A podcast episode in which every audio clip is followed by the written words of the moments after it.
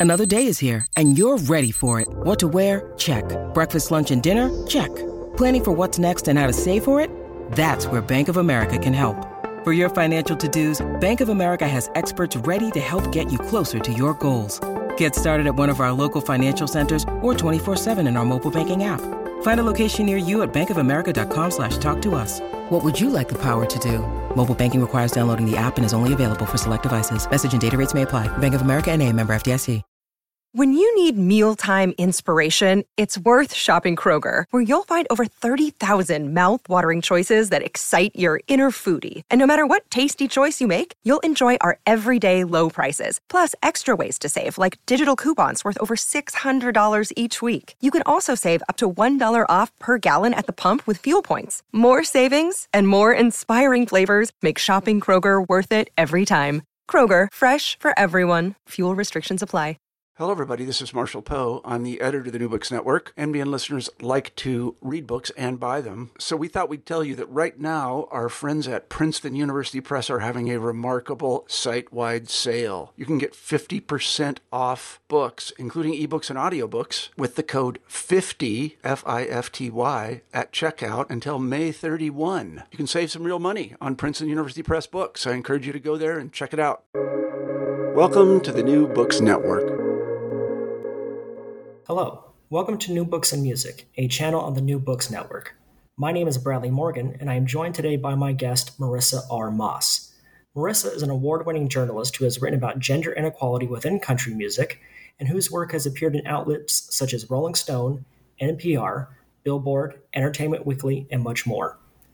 Marissa's latest book is Her Country How the Women of Country Music Became the Success They Were Never Supposed to Be, and is published by Henry Holt and Company. Hi, Marissa. Thank you for joining us today. Hey, thanks for having me. Please share with us what your book is about. Sure. Um, well, first off, yeah, thanks for having me. And uh, Her Country is a book about women in country music over the past 20 years and the struggles they've had to face to be successful in an industry that is basically designed for them to fail. Um, and it really, I think, kind of mirrors the experiences of women you know, across any any not only any genre of music, but in life. um, but this one does focus on three particular artists in uh, in country music. You open your book saying the story begins in 1999, and this is a time where the music press often looks back in hindsight, calling it the golden era for women in country music, but that was actually not true. What was happening in the world of country music at this time? Yeah, so a lot of folks, I think, when they think of country music and women, they think of the superstars of the 90s. So Shania Twain and Faith Hill and Reba and the Chicks. Um, and they were having a lot of success at the end of the 90s. They were having number one hits.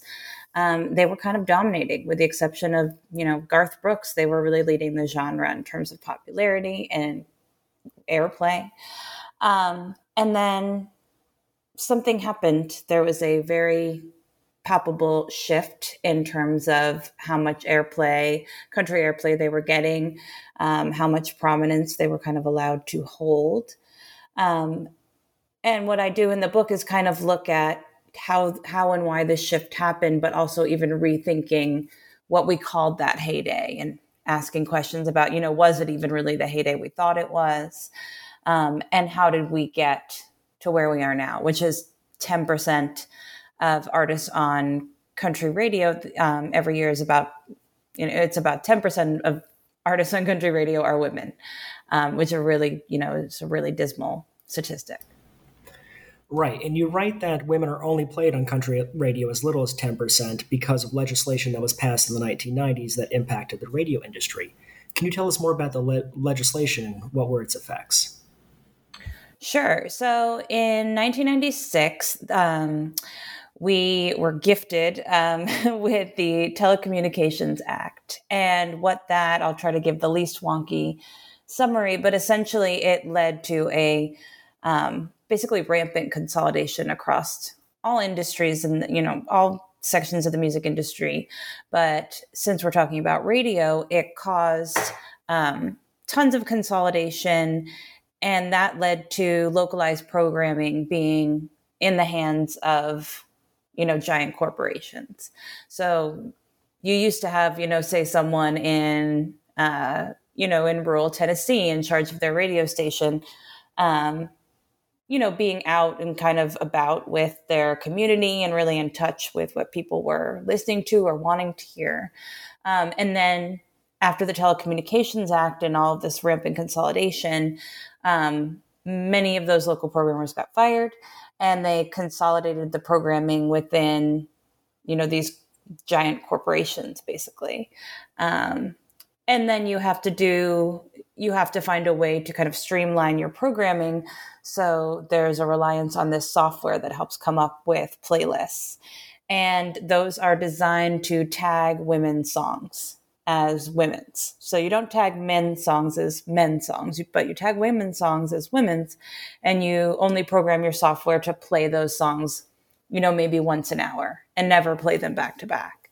So it's not just, you know, sort of an obscure idea of sexism, it's actually programming. You know, it's it's, it's in the programming itself. What factors and decisions are going into the software programming?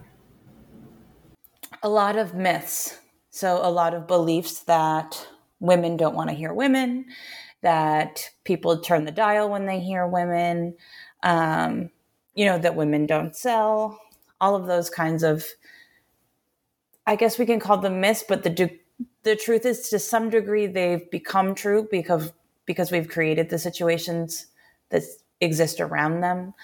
Um, you know, radio is a very kind of passive, form of listening. You want to turn it on when you're in the car on the way to work or on the way to school, or you're listening on your headphones while you're vacuuming around the house or something like that. And uh, and you want to hear what's familiar to you. So if all you've heard for you know again and again um, are songs by men, that's what's familiar to you, and that's what you'll respond to. So now, even when songs by women are tested on radio audiences, they often don't respond well to women and not because they're genetically programmed not to like the sound of a woman's voice or something like that. It's because they've been conditioned to be that way. So um, we're really in deep i guess is the summary. I'm glad we uh, you brought up the concept of the myth because a couple decades prior to the period we're discussing now within country music there was this myth that a lot of popular male country singers were considered outlaws and often thought of as renegades with the industry but there were a lot of pioneering women in the genre writing and performing songs about real things and issues. Who were these women and what were they singing about? Yeah, I mean the the person in country music who's had the most songs banned from country radio is Loretta Lynn. It's not, uh, you know, some kind of outlaw. It's Loretta, um, and she was singing about the pill and birth control, writing about abortion in her book. Um, and the women of that generation, obviously, everyone knows Dolly Parton, um, were really pushing pushing country music lyrically. Um, and I think, like you said, we often focus on that kind of outlaw myth of whatever, you know. I, I love the music that we consider to be outlaw, whatever that is. It's kind of a vague um, category. But the first you know the the moment in country music history that created the outlaw was a compilation CD called Wanted the Outlaws and that was made for a major label. So, you know, it wasn't very outlaw. It was a marketing construct and everybody knew it and participated in that. Um, and meanwhile, you have, like I said, women like Loretta Lynn, you know, singing about you know what I see to be kind of outlawish subjects, especially in terms of country music. Um, so we've always kind of done a poor job of giving women their proper um, proper critical due. I mean, we even sort of Dolly Parton, though she's enormously beloved now, um, was kind of like just a you know a, a critical blonde joke up until 15 20 years ago i mean she was not looked up as this uh, bastion of, uh, you know, songwriting ability and artistic genius and um, altruism and all that until until fairly recently when we look back and everyone was like, oh, oh my God. um, but yeah, she was. I mean, she's always been in on her joke in the best possible way, but we didn't start giving Dolly her due until until pretty recently. You brought up Loretta Lynn and writing about the pill and, and abortion and birth control as an example of country music in the 60s and 70s, but these are still outlaw ideas even now when we consider legislation that has been passed uh, in many states. I know yours uh, in Tennessee uh, included that continue to have severe detrimental impact on on women. Um, how is that still being reflected in country music today? Yeah, I mean, it's it's incredible to think about a song like "The Pill" um, in the context of, I think, especially where we are today. Um, and how it would we've made i don't think we've probably made any progress in terms of how the reception to a song like that would be i don't think it would not be played on country radio today just as it wasn't played on country radio then um, i mean you have artists like margo price for example who's really kind of forward about her political beliefs, not just in private or in public, but also in her songwriting. And, you know, I don't think she really made an aggressive go at country radio at any point, but it never, you know, they never made any attempt at bringing her into their fold either. Um, and you see it now, even when someone like, uh, you know, Maren Morris is outspoken about her beliefs, just kind of the kind of constant um, backlash that she has to navigate. Um, but you know, there's an audience for there's an audience for country music like that. I think it, you know, I think there's a huge audience for country music like that. Um, and you know, there's certainly the audience that would be, you know, find themselves in my book. I would hope. Well, you shine a light uh, on a lot of artists in your book, but you, pri- you, you primarily cover three people in particular. And one of the women you profile throughout the book is Kacey Musgraves, who is now a very accomplished and successful country singer. Can you share with us what her background was like was like as a young performer? Sure. I mean, Kacey got started, you know, as little as you can imagine. She had a a yodeling duo called the Texas Two Bits. Um, you know, when she was not even in the double digits. So she kind of knew really, really young that she had a talent and, but not only had the talent, but had the ambition and the drive to want to do something with it, make it her career. Um, her, she was from a really tiny town in rural Texas.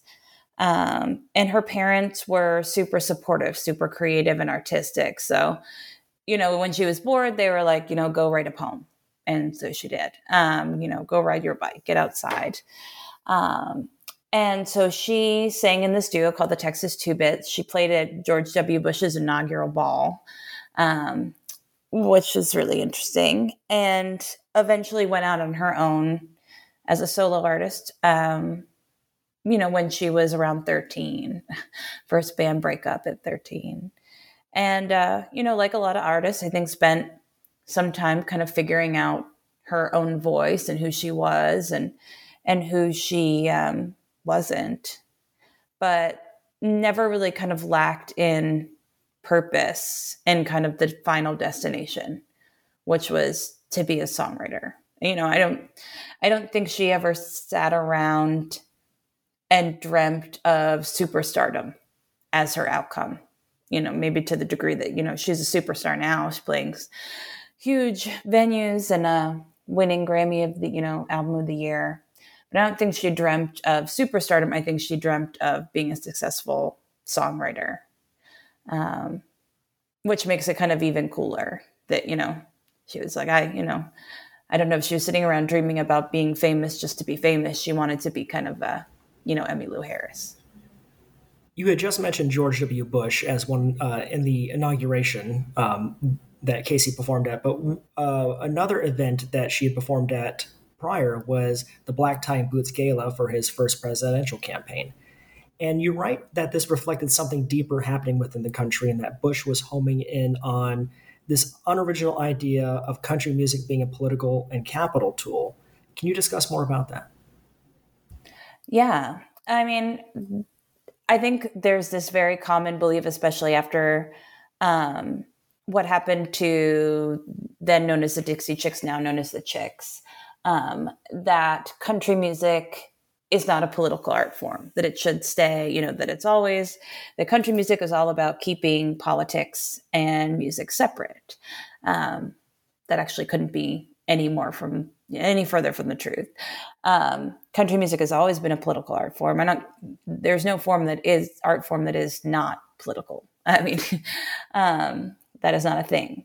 But country music was created as music for white people. So, in its inception, country music was made and marketed um, as a musical form for white people. Um, and then race records were for black people. So it was segregated in its inception. So uh, to call country music a apolitical form with that foundational um, you know, with that history is kind of ludicrous, but has been used by politicians as a means of connecting with their um, electorate, you know, ever since then. Um, it, you know, everyone from Wallace up to uh, present day and before. Um, and it's found its way as, you know, in, in the Southern strategy and even in, you know, as you mentioned, George W. Bush, it was a it was kind of a keystone of his uh, of his approach. You know, appearing down home and connected to folks back in Texas. Um, country music has always been a political form. I mean, and if you're connecting with the deepest kind of meaning of the country music that we hold up as being outlaw or authentic, it's singing about, you know, poverty and the working class and class struggle and uh, that is all very political. Um, so there's really no way to untangle one for the from the other, and I'm not sure why you would ever really want to try.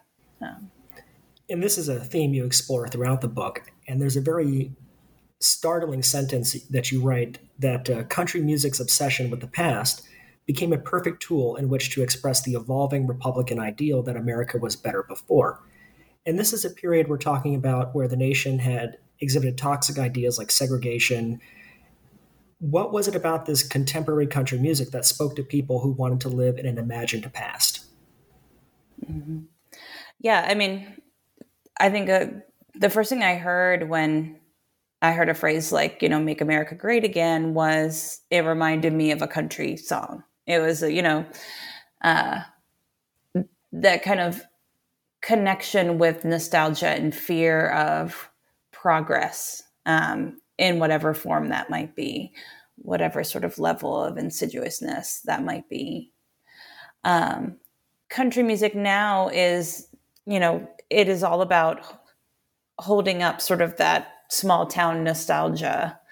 Um, and that's what made something like Kacey Musgrave's first song called Merry Go Round, first single rather, called Merry Go Round, so interesting to me. Um, because at the time country music was so focused on and still is holding up this idea of the small town as kind of this perfect idyllic um, vessel. And uh, merry-go-round was not that. You know it was honest about the uh, you know traps and desolation um, and disappointments that can come by staying trapped in your small town and uh, and that was really bold and brave to do because you're not supposed to tell the truth anymore about what this life really looks like.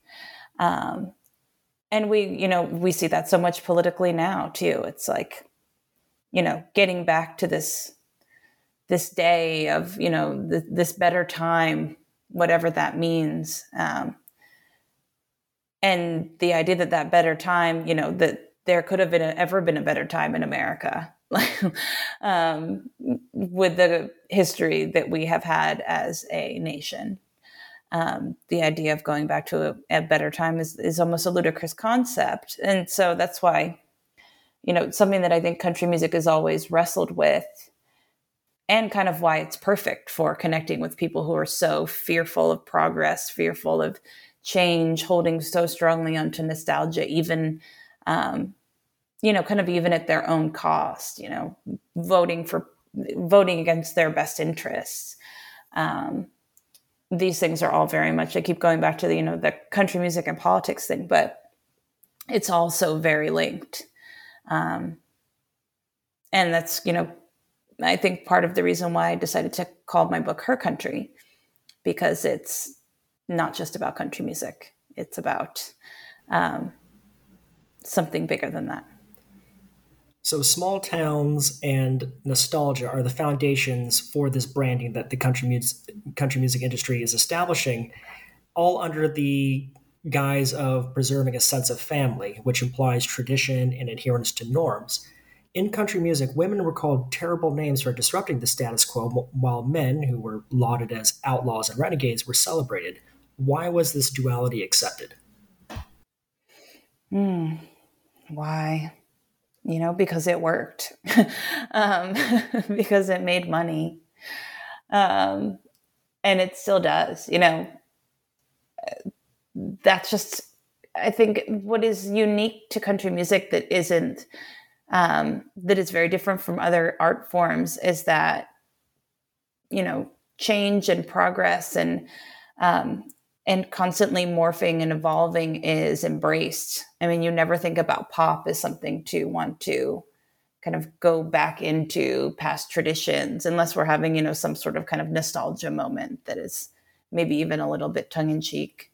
Um, but other art forms, pop, jazz, you know, um, I mean, maybe even you know, these art forms are praised for when they move forward, you know, and um, I mean, of course, in jazz, you can have a, come, you know, there are sort of purists and traditionalists. Um, but country music does really like to stay exactly where it is and stay with what's working and is very hesitant to change.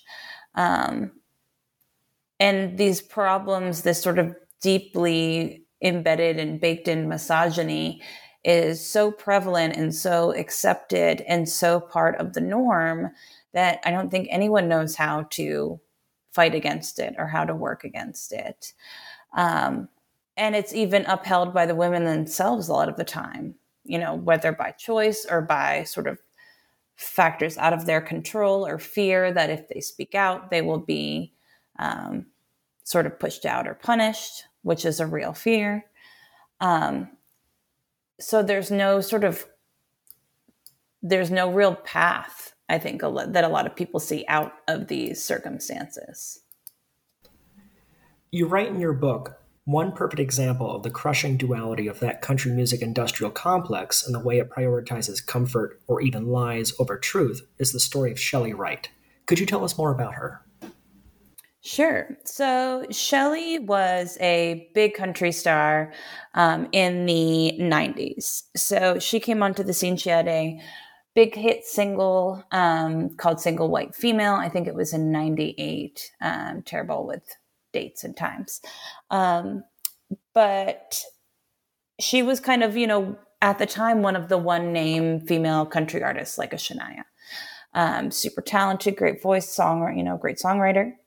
Um, she was also firmly in the closet. She's a lesbian. She was firmly in the closet at the time um, for sheer reasons of fear. Um, you know, she knew that there would be consequences for coming out in Nashville within her, um, and also within her faith system, and uh, and so she lived in the closet until 2010, um, all through her time in country music, having to, you know, sing about dating men and have hits off of that, and um, just kind of having to live this lie essentially out of deep, deep fear.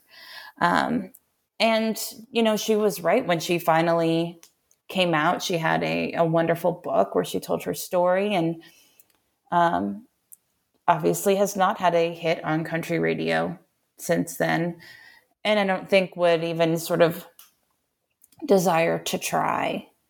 But, uh, you know, she kind of had to, she was living this lie in her life and in her song because she knew she had to to survive, um, which is really, really heartbreaking You know, she got to the point where she was considering, um, you know, she had thoughts of suicide and, um, and she just knew she couldn't, you know, live like that anymore. But for her, it was not, can I have both of these things? It was always, if I, if I live my truth, I'm going to have to, sacrifice country stardom. Um, and we are, even to this day, I think, still wrestling with that um, in terms of, you know, can we let, you know, can we have a a queer country star and um, we have nowhere, you know, to not come anywhere near close enough to being able to, you know, to, uh, you know, to being able to reckon with that. I think. Another artist who you profile throughout the book is Maren Morris, who you write was proof that a little girl with talent could break through and sing with an otherworldly maturity. Can you tell us about where Marin comes from? Sure. So Maren um, was born outside of Dallas um, in a town called Arlington. And, you know, similar to Kacey Musgrave, she discovered her voice really young. Um, but they did have very different kind of paths in terms of um, Maren kind of hopped into like the bar scene very early. Uh, Kacey was, you know, performing in her country duo, but Maren was on stage with, you know, an electric guitar twice the size of her body, um, starting at 11 years old, playing at dance halls and honky tonks and bars in Texas. Um, really looked up to LeAnn Rimes. Um, really looked up to Patty Griffin, to the Chicks, um, and was just kind of playing music constantly, you know, with backing band of men two or three times her age. Um, and just kind of playing the Texas circuit and uh, doing that until she was in her late teens. You know, the entire time through her high school years, she was, you know, going to school during the day and then on the weekends touring regionally around Texas. Um, had a couple albums even before her major label debut, um, even some regional Texas airplay. So she definitely kind of was able to achieve the most success that the Texas country scene would probably allow a woman to have, uh, which is a limited amount. Um, but yeah, I mean, I don't know if a lot of people know. You, sometimes you see someone kind of come onto the scene and you assume that they just sort of came out of nowhere or was an industry plant or some kind of crazy thing. But um, Maren had been working at it for, you know, again, like Kacey, since, you know, before she was in the double digits. So while Kacey and Maren were young performers honing their craft, it was during President Bush's first term in office, and during this time, 9 11 happened and its impact reverberated everywhere. What was 9 11's impact on country music? It was huge. Um, so, at the time of 9 11, you had these, you know, big, powerful women of country music kind of reigning still pretty strong. They were on the decline a little bit in terms of country airplay, but you had, you know, Faith Hill and Reba and Shania putting out these big ballads and pro- pop crossover moments. 9 11 happened, and suddenly country music makes this shift to super patriotic songs. Um, so, you know, Toby Keith had this song. I guess patriotic is almost a kind word. Some of them were downright nationalistic. Um, and you had Toby Keith singing about putting a boot in a terrorist ass and all these, you know, very sort of patriotic, um, red, white, and blue, uh, bow to the flag kind of stuff that just was no longer working up against, you know, in these in the eyes of these programmers against these ballads and you know big moments from from the women of country music, um, and so they were just you know put aside. If you're gonna you know, have to choose between a Shania Twain song and a, uh, you know, put a boot in a terrorist ass song, they were going with the boot in the terrorist ass. Um, and that continued for a long time and kind of evolved into you know, feeding that nostalgia syndrome that we were talking about. So it was, you know, pro America, pro America, pro America, and then, you know, small town, all of that. Um, go back to when things were good again. All kind of, you know, were dominoes in the same line. One of the biggest stories in music at that time was what happened to the Dixie Chicks, who would later rename themselves as the Chicks following the aftermath of George Floyd's murder.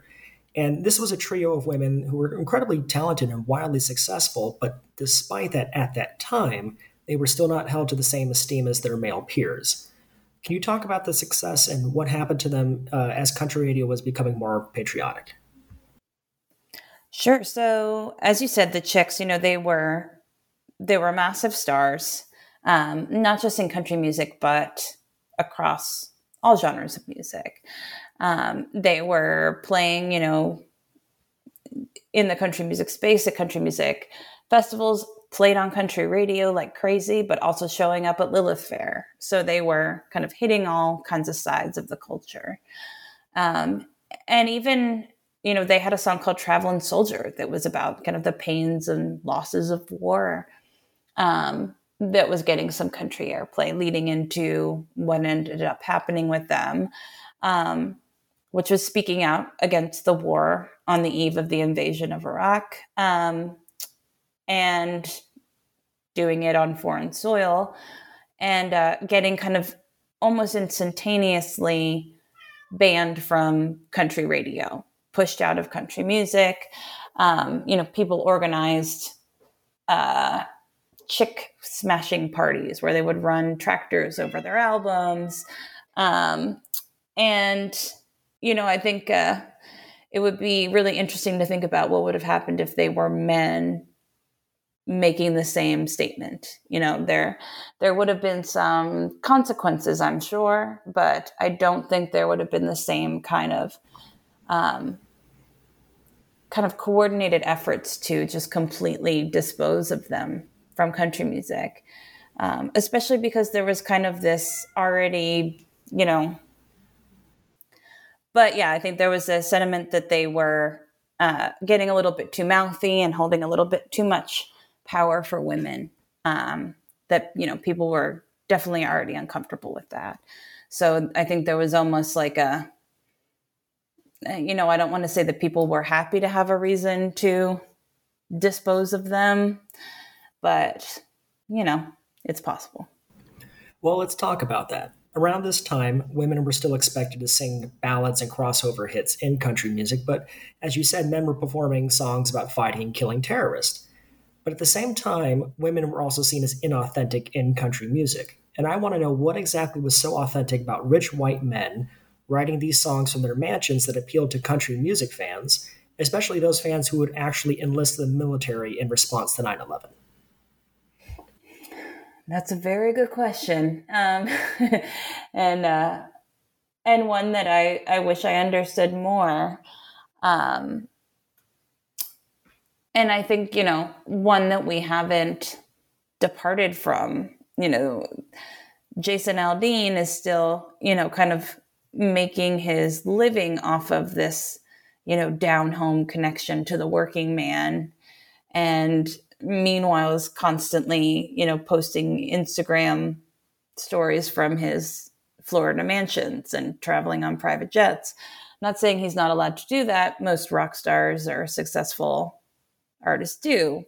Um, but you know, why does he get to sort of sell that idea of connection to the working man um, when a woman is seen as totally uh, disconnected and inauthentic? Um, and I think this, you know, it comes back to even this idea of authenticity itself, um, holding on to whatever that means. Um, we do it so very strongly in country music, yet no one can ever really explain what authentic is. You know, it's, and when we think of an authentic country singer, we think of like a man in jeans and a flannel shirt and a cowboy hat or a trucker hat um, that is sort of this farce of authenticity that we've created in our heads to tell the story of country music. Um, and it's why I like the picture. Uh, the cover of the book has a picture of Kacey Musgraves on it in a miniskirt and heels, uh, playing at a rock and roll, you know, playing at Lollapalooza in Chicago. And that is not, you know, sort of a quote, authentic um, presentation of country music as we like to be attached to it. Um, but, you know, I think, you know, it expresses uh, what I love about country music. Kacey Musgraves expresses what I love about country music, but I don't ever want to use that. I, you know, that word authentic. Um, and it's such a very good way to gatekeep people out of country music is to have this sort of, you know, authenticity test in your head. Um, and that most often means you're a male. It certainly means you're white. Um, certainly means you're straight. And if you are not any of those things, then you have to, you know, sort of cater to all these other really meaningless markers to try to prove your authenticity constantly. Um, and those are just kind of ludicrous uh, constraints to place on an art form. Uh, and yet we do it constantly in country music. There was something you wrote in your book that was so incredibly profound. You write, the patriotic obsession in country music also gave the coastal press a chance to dismiss the listeners, who they already assumed were poor and uneducated and simply did not know better. And I thought what made this so profound was because the dichotomy between the media and country music fans was incredibly useful to Donald Trump's presidential campaign. Can you talk more about this dichotomy and the effects it had? Yeah, I mean, I I thought it was really important to to point that out and to sort of deconstruct how there is this um, kind of constant dismissal of country music as a high art form, this constant dismissal of a country music fan, country music listener that so closely mirrors, it's done by I think you can kind of refer to it as the coastal press as a blanket term. Um, that is that really reflects, I think, what happens in kind of our broader perceptions of rural people, um, you know, people who live in red states, all of that in the way of, um, you know, that you can really see reflected in politics. I mean, I think of, uh, you know, sort of Hillary Clinton saying that Trump's um, Trump's followers, you know, is a basket of deplorables or whatever the, and you know, I personally understand exactly what she was trying to say, because, but I think though in that being interpreted, people interpreting what she said as not you know talking about the people sort of he was choosing to have him around him politically but that she was speaking directly to them you know there was a reason that they thought that she was looking down on them so strongly is because it happens kind of constantly.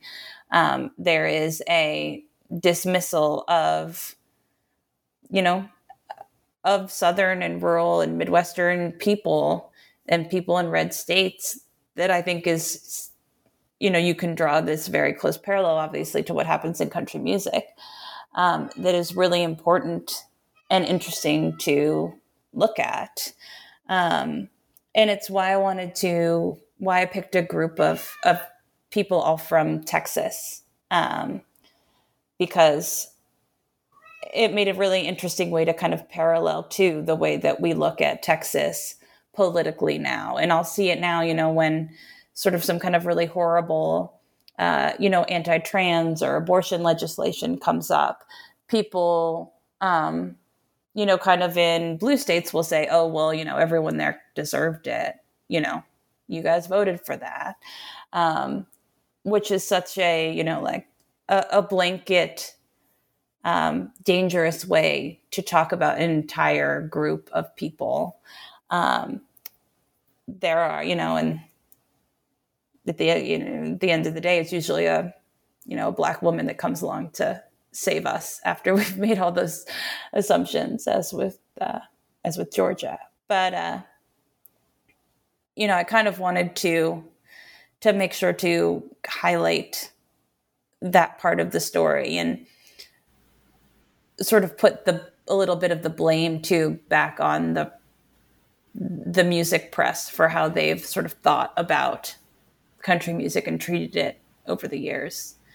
Um, it's not an easy thing to do, and maybe not advantageous if you're, you know, wanting people to talk about your book um, in those places. But I felt that it was necessary to kind of call them on it. Absolutely, I agree. I think it's very important to explore that dichotomy um, because there is an industry advantage in that. And you write about that industry advantage because country music as an industry wanted to facilitate a connection with its fans and become more important to its fans than ever. Um, but this was happening at a time when much of white America was growing increasingly angry and alienated during the Trump administration. And so I want to know how the industry fed into the ethos of country music and reflected that. Mm-hmm. Um, it's been incredibly interesting to see and watch how country music has responded. Um, and in some ways, it's been really heartening to see certain artists decide to you know, finally start speaking up for what they believe in and trying to reach fans that, you know, only they can reach. That's kind of the unique power of country music. It does have this deep connection with fans that aren't always spoken to by um, other types of music. But there has been a another segment of of country music and the country music world that's really decided to kind of double down and and I would say almost take advantage of people feeling alienated and angry, and uh, and use it to forge a, a stronger connection with them. Um, I I've been seeing artists like Jason Aldean who pledged for years that they would never, you know, keep politics and music separate, won't comment on elections, won't comment on anything um, even to the point that he was standing on a you know on stage uh, during a mass shooting and still would not comment about gun control. Um, so adamant to keep up that politics, no politics in my music, no music in my politics.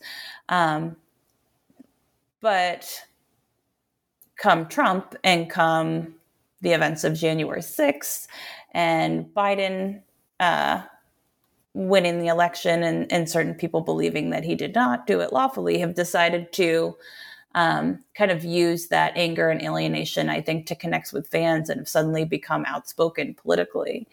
Um, you know, kind of, I was watching some of them post Instagram stories and, um, you know, with election fraud, you know, suddenly they're outspoken about election fraud after 20 years of not saying a thing. And, uh, and it's getting them fans. You know, it's it's it's bringing them fans that I don't think really cared about, maybe didn't love or care about their music before because they just uh, like Trump or believed in the election lie or all of these things, and they needed something to hang on to.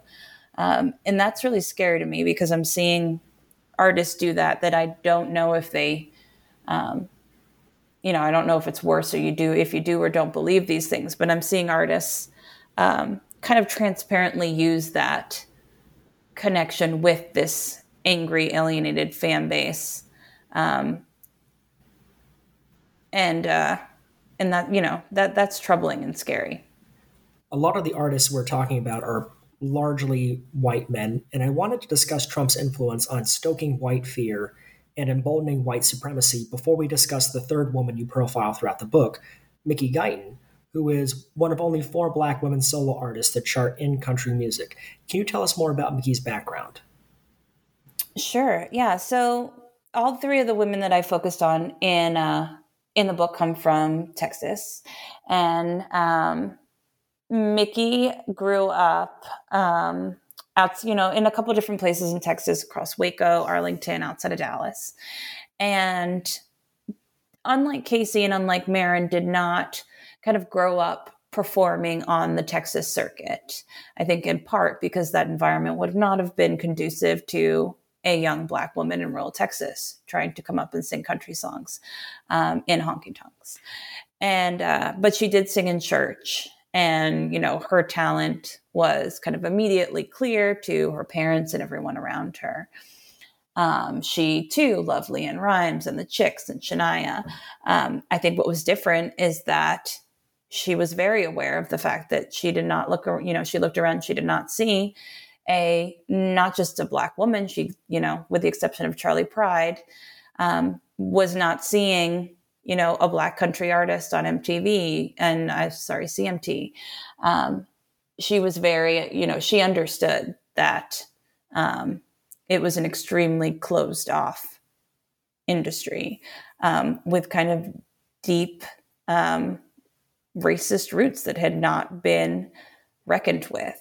Um, and so she, when she graduated from high school, she went to LA to pursue uh, a college degree, but also acting because I think she thought, well, you know, I like entertainment, um, but country music is just way too tough for a black woman, and closed off to me, and and that didn't really fit because she wanted to be a country singer, and uh, eventually, when she had decided to kind of finally give up on, you know, the entertainment industry, ran into someone that mentioned to her that he had been working with a producer who was kind of looking to work with a black uh, female country artist.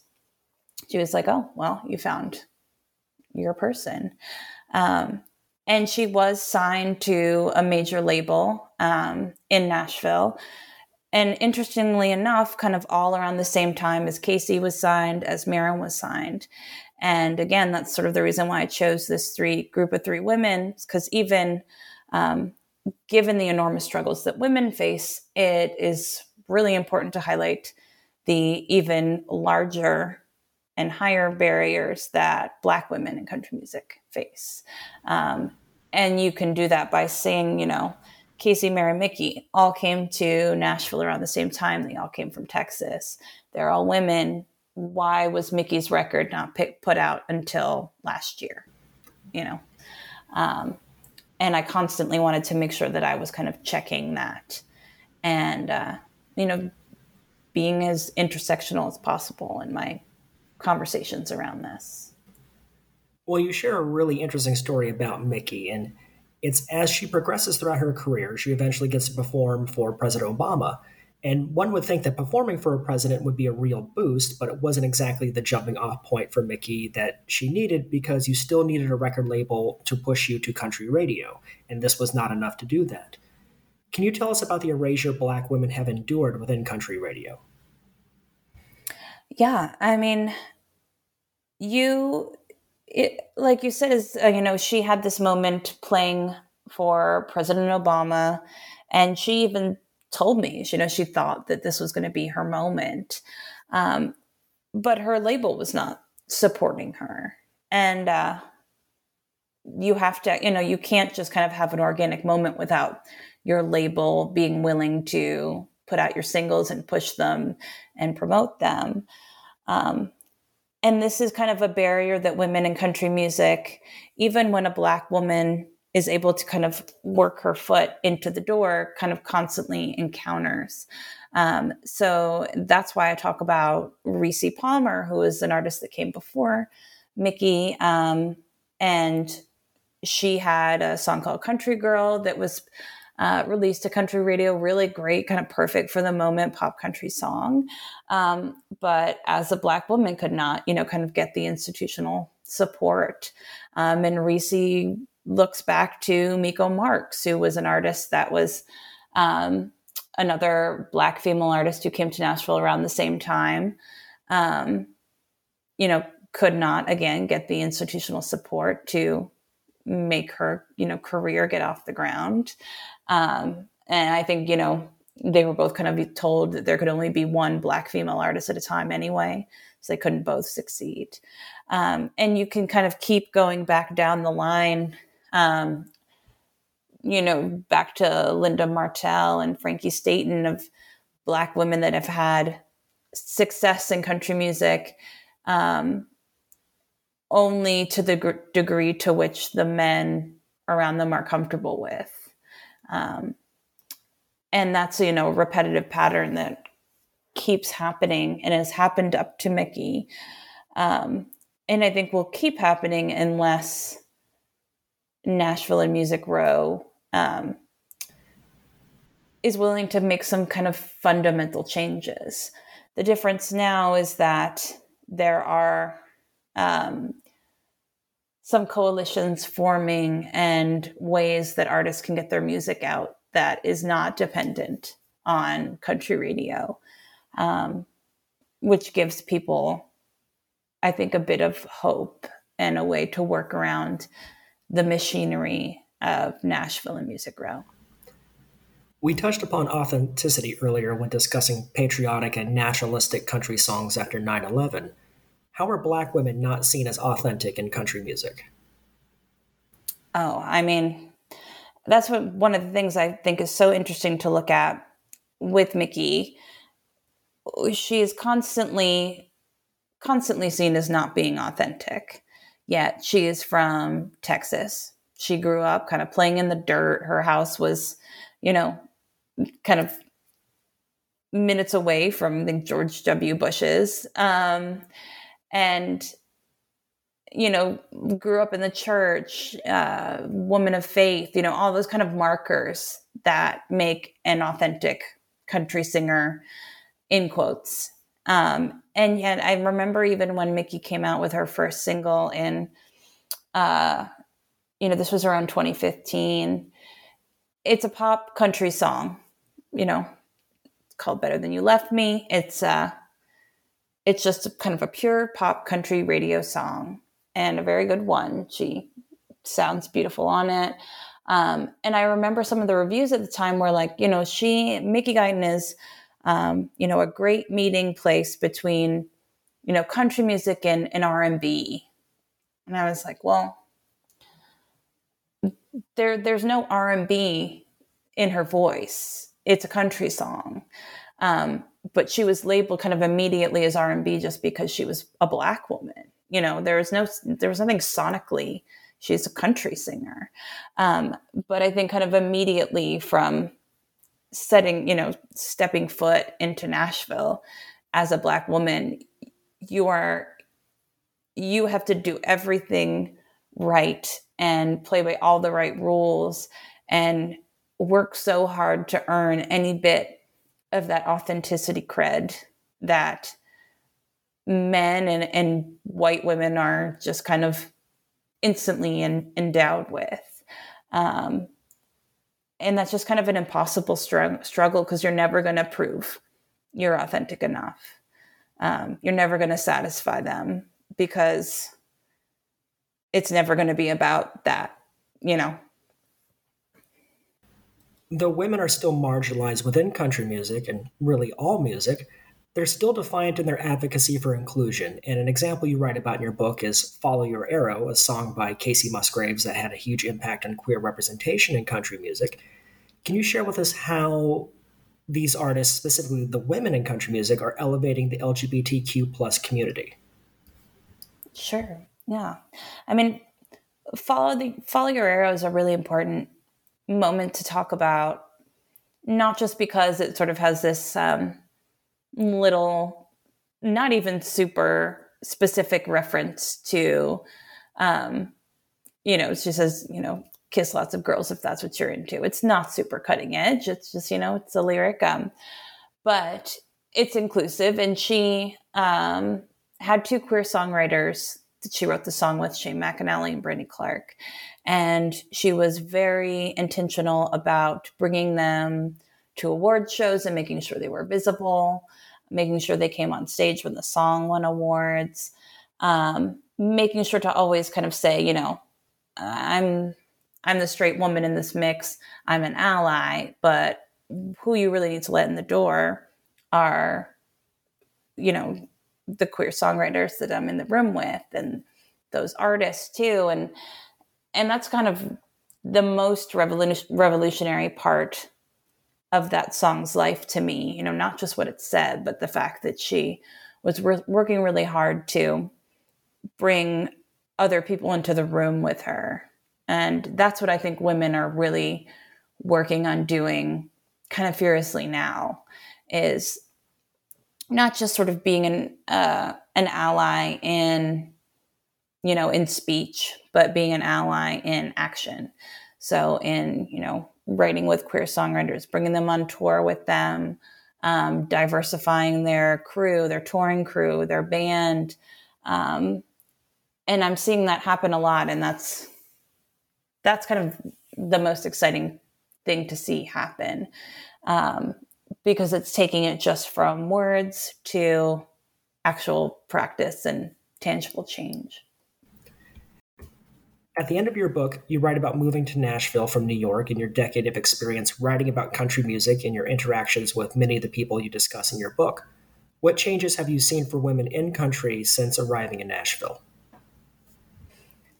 Uh, I mean, it's a complicated question because the the representation on country radio is still just as bad as it always was. Um, unless you sing a duet with a man, then you can get your song played. Um, that's a bit of a trend now. And I guess that's one way to go about it. Um, but I have seen, um, you know, even just shifts in terms of, you know, to look at Maren Morris. Um, kind of the agency that women have felt that they can take and own in country music. I mean, Maren Morris is so outspoken um, and actually gets some play on country radio. So it's kind of in this position of having the most to lose in terms of, you know, she is one of the chosen few that will get played on country radio. Um, but she decided that, you know, it's, she's willing to take that gamble um, by speaking out for what she believes in. And I think that's created a really important, um, it's kind of emboldened in a very good way women to speak their mind and to speak up for what they believe in. Um, and to form coalitions with other women or, or queer artists, um, coalitions of Black country artists. All of these groups are forming to go outside of the system. Um, there's this group called Black Opry, which is a touring collective of Black country artists, um, which is just kind of in, growing this incredible kind of country music always calls itself a family. Um, I think that's a little bull, but something like Black Opry is creating an actual, um, an actual kind of family and ecosystem for people that always felt left out and left behind of the genre that they love, that they never thought loved them back. Um, and those are the real changes I think that I've seen is just these kind of, um, you know, coalition building and figuring out ways to not try to change Music Row and country radio because at this point I don't know if it will ever change, but to go build something entirely new. So, what do you see for women in country in the coming years, especially as we consider what social media and online communities can do to deconstruct more traditional media outlets. And I think they'll continue to use these unconventional ways and communities to reach more and more fans. And again, I don't think it will shift country radio. Uh, I hope I'm wrong, but I do think it will start to shift um, future generations in terms of who feels like owns country music you know who is country music for if you are able to go on streaming or, or wherever you get your music and, and discover that there are artists singing about you know uh, you know there's a um, you know you find a non-binary country artist and, and they're singing your story to you um, you're going to change how you feel about this genre that maybe you thought you know completely dismissed your life experience. Um, and that is, you know, that's kind of what keeps me going, I guess. I kind of hope that um, so many more people will feel let in to this genre and feel like they own it too, that it's also theirs, that they can use it to sing their truths to, you know, future generations and so on and so forth. And, um, and that's definitely, I think, the kind of the the positives that I see and the shifts. Um, so less about any kind of holding out hope for, you know, mainstream country radio, but definitely feeling hopeful about. Uh, Allison Russell calls it the Rainbow Coalition um, for the artists in those communities to, um, you know, just kind of keep exponentially growing. So, my final question for you would be Who are some up and coming women, transgender, or non binary artists in country that you would like to shout out and boost? Oh, gosh, there's so many. Um, I feel like I should have like a, a list um, in front of me. Um, but some folks I'm really loving right now are Brittney Spencer, um, Kelsey Waldon, Emily Scott Robinson, um, Adeem the artist. Um, gosh, there's Leah Blevins. Um, there's so many. It's sometimes hard to sit down and even remember all of them. But any of those artists could lead you down a great, you know, wormhole. If you go to, um, if you go find Black Opry, the sheer amount of talent that is in their touring co- coalition. Um, I discovered this autumn, this artist Autumn Nichols through Black Opry, and I was just absolutely floored with how talented they are. Um, and it kind of is mind blowing how much incredible talent there is outside of the mainstream. Um, so, yeah, it's there if you if you're just willing to look. And it isn't, you know, luckily these days is not even that difficult. Um, and you know, you latch on to someone that you love, like a a Margo Price or Rissi Palmer or Maren Morris, and see who they're touring with, and see who they're bringing on. You know, um, you know, they're tweeting and um, you know, see who they're talking about, and everyone's kind of really uh, you know, putting themselves in the ring to fight for this together and lift each other up. And uh, that's a really good thing. Marissa, thank you for joining me today. This was a great conversation. I had a lot of fun. Yeah, thank you for having me. Um, those were great questions. Of course, I'm happy to have you. And I just want to say um, to write a book that bucks against a major industry and does so with deeply rich cultural and social context is an incredibly hard thing to do. And you accomplished that admirably with your book, and you should be incredibly proud. It's a fantastic book. Oh, gosh, thank you. You're going to make me cry now. That's really nice of you to say thank you. My name is Bradley Morgan, and you've been listening to New Books in Music with my guest today, Marissa R. Moss. Her book is Her Country How the Women of Country Music Became the Success They Were Never Supposed to Be, and is published by Henry Holt and Company.